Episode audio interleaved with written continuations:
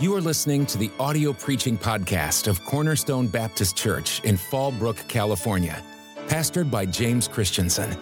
Though located in the heart of Southern California, you will hear powerful, relevant, and life changing preaching from the Word of God. Pastor Christensen believes that every Christian can reach their potential for the Lord. It is our desire that you will be helped by this gospel message.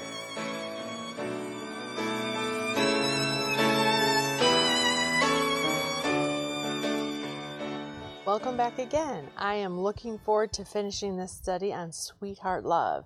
I hope you've had an excellent week that maybe the lesson last week has caused you to think, to ponder on some things that, Lord, where could I do better in my life with those around me? I also am excited about um, getting some practical uh, advice and tips on how to get back that first love. Let's go to the Lord in prayer. Dear Heavenly Father, I just praise your name for being the one that we can call to, the one that has all the answers, Lord, that my hope is in you, that we can um, have that confident expectation, Lord, that you will fulfill your promises. Lord, also that when I fail, I have someone to go to to pick me back up, to forgive. Lord, I know that your word is the light that lights our path. And Lord, may that happen today in this study. I thank you for each and every lady. I pray that we would feel your grace and your love. But Lord, we wouldn't just be on the receiving end, but that this would challenge us, Lord, to be um, proactive, to love those around us, to uh, be the light that you've asked us to be in your word. May you guide us today with your truths. In Jesus' name, amen. All right, so we've got some tips to to uh, get right back on track. You know, sometimes we'll hear a lesson and it was good. It, the Word of God is always amazing in a lesson, but sometimes you just um, you feel like it answered where you're at, but it maybe didn't give you something to move forward. And I'm excited because this lesson does. Um, I found this cute little interesting um, little bit of a poem that someone put together. Um, they took 1 corinthians 13 but made it into a christmas version. And as i read it i could really relate and i would imagine that there's more than one of you that can relate as well. Listen to this. If i decorate my house perfectly with plaid bows strands of twinkling lights and shining balls but do not have love i'm just another decorator if I slave away in the kitchen, baking dozens of Christmas cookies, preparing gourmet meals, and arranging a beautifully adorned table at, me- at mealtime, but do not have love, I'm just another cook. If I work at a soup kitchen, carol in the nur- excuse me, carol in the nursing home, and give all that I have to charity, but do not have love, it profits me nothing. If I trim the spruce with shimmering angels and crocheted flo- snowflakes, attend a myriad of holiday parties, and sing in the choir's cantata. But do not focus on Christ. I have missed the point. Love stops the cooking to hug the child. Love sets aside the decorating to kiss the spouse. Love is kind, though harried and tired. Love does not envy another's home, that has coordinated Christmas china and table linens. Love does not yell at the kids to get out of the way, but is thankful. They are not to be in the way. Love does not only give, excuse me, love does not give only to those who are able to give in return, but rejoices in giving to those who cannot. Love bears all things, believes all things, hopes all things, endures all things. Love never fails. Toys will break, pearl necklaces will be lost, golf clubs will rust, but giving the gift of love will endure. I thought that was very interesting. Uh, if you're familiar with 1 Corinthians 13, you may have already saw some correlation. If you're not, read through 1 Corinthians 13 and uh, maybe even replay this, but um, very interesting because I know I might myself I can get caught up with um, the Martha syndrome, doing for others, but missing the point of fellowshipping with them or showing my love. So, how do I get back my first love that we were talking about last week? Well, first things first is you apologize to the Lord and to your spouse and family for not loving them as your first love. That's a hard one, even in itself. Oh man, um, can I just start doing but not actually apologize? Uh, you know, God wants us to get down to the bottom, to dig out that root of something negative in our life so that He can plant a love that can grow and blossom the way it should. Secondly, be thankful. Um, again, you might say, Oh, I am. Well, if you are, when's the last time you let anybody know? Uh, are you someone who regularly thanks, who uh, maybe writes a note? If not, pick it back up. And if you are, continue on or even do more. Here, invest time into God and your spouse. Well, how do we do that? With the Lord, you pray and read His Word. Spend some time meditating. Um, I've done a lesson before on fasting. There's many things we can do to draw nigh and get closer to the Lord. Uh, with a spouse or family member, Write them notes of love and appreciation. It is so much more appreciated, I think, now more than ever because people don't do it. Um, people send uh, a text, a phone call, a voicemail, and when they get that handwritten note, it really rings a just true to someone's soul that wow, they really thought about me. They took the time um, to put together a note for me. Also, call and text the person you love just because. Don't wait till a holiday, till a birthday. Um, just do it on a Tuesday and a month and a week that there's nothing going on. Um, and try to work on starting to do it every day. Try to work on doing it every week. Also, plan a date on purpose. Uh, sometimes we wait for the other spouse to put all the effort in, but ladies, we need to do it too. I know you're busy. Sometimes it just has to start out small, but still put some effort into that uh, this is the fourth one. Those are the kind of side ideas under investing time. The fourth uh, thing here is to show your love in action. Again, some of that was it, but here's some things with the Lord serve others, volunteer at church. Um, what, how can you show your love in action with your spouse? Hold your spouse's hand. I love it when I see an older couple walking maybe um, by a park or just doing some window shopping and they're holding hands. Um, it's so precious. And so, you know, do that every day. Do that with your children um, in church, wherever you're at. Don't forget to show that affection.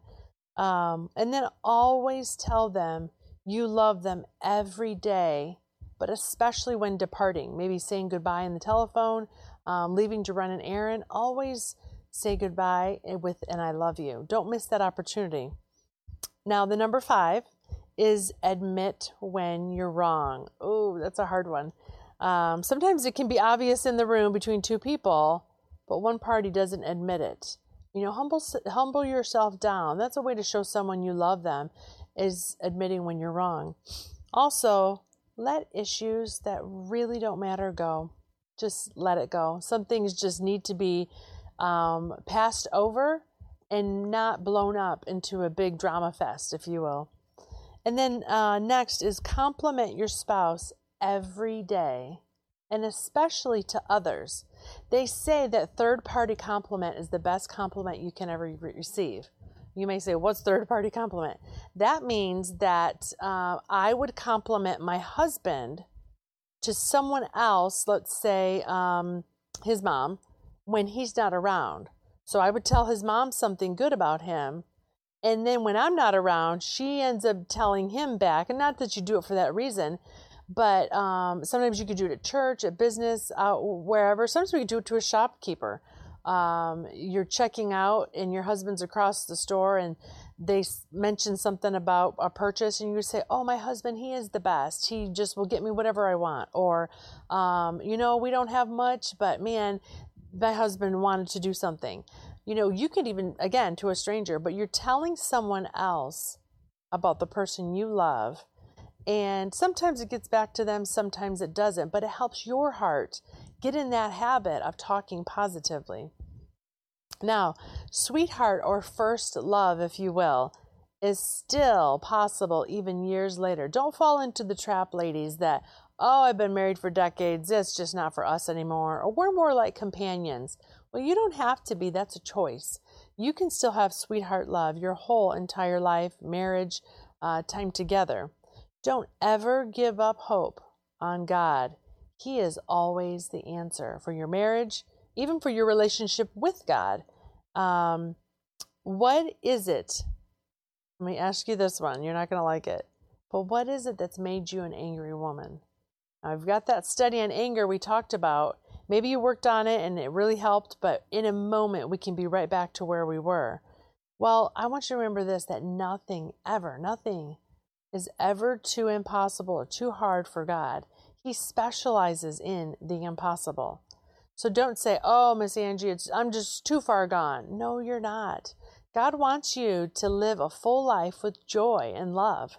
Um, let me ask you this too. So you trusted in God at some point uh, for your eternity. Let me tell you this: you can trust God uh, to get your first love back for Him. So my question is, can't you trust God to help renew your love for those around you? Um, you know, God is so good. We realize that all that He did for our eternal security. I think it's so beautiful that God gave us the opportunity to experience love and relationships here on earth. Um, it's a mirror of our relationship with Him. And so, this is a way to um, just have a glimpse of the love that He has for us. Uh, I've got one more story for you to kind of wrap up this study. Listen to this. A Dutch diamond collector was seeking for a very rare diamond. A dealer in New York by the name of Mr. Winston heard of this inquiry and contacted him, letting him know that he believed he possessed the diamond that he was looking for. The diamond collector arrived, and Mr. Winston had his salesman present the diamond. The salesman described the technical aspects of the diamond. However, within minutes, the diamond collector rose his hand and said that this was not the diamond he was looking for.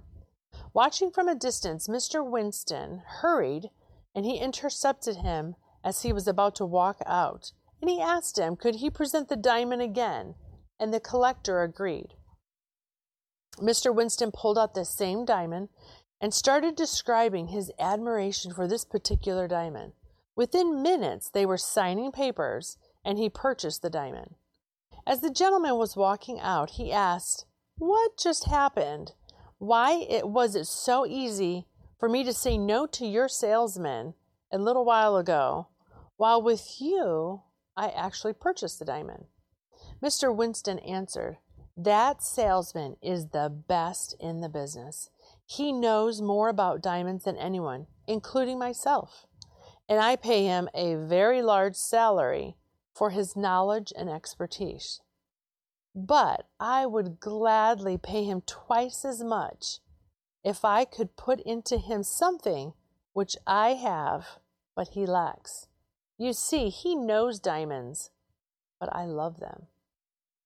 True story. Uh, you know, God looks at our love for Him and for others like that. He loves us. Now, God knows and loves us, but often we know about God. We might even know him because of previous experiences, but we don't know him personally and love him as we should.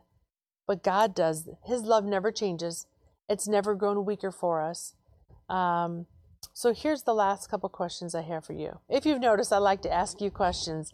Allow the Lord and the Holy Spirit to work in your heart and mind, not just myself. But here you go. Do you just know the Lord? Know about Him, know of Him? Or do you truly love Him? And then here's the next one.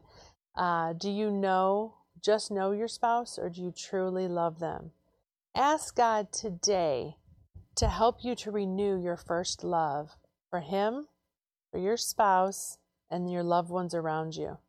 It's so easy to get complacent with all three of those categories and here they really are the ones we love the most, but often we can push them away the most.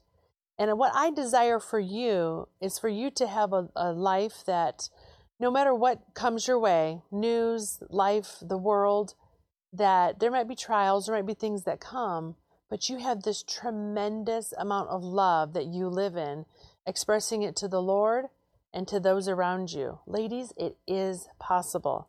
I believe in the Lord, I believe in you, and I know together you can love and have a, a relationship of sweetheart love, first love, that maybe you thought you did in early days of years gone by, but the Lord could renew it better than ever. Never look that the golden years are behind you. Look that their best years are yet to come. And I believe it with all my heart. I pray for you. I'm looking forward to future studies. But let's not just pass on and say, wow, that was a great message. Let's actually do something and have the Lord renew us from within. Thank you for listening, and we'll look forward to next study. Thank you for listening to this preaching podcast from Cornerstone Baptist Church. We hope that you were encouraged. For more information about our ministry, you can find us online at cornerstonefallbrook.org.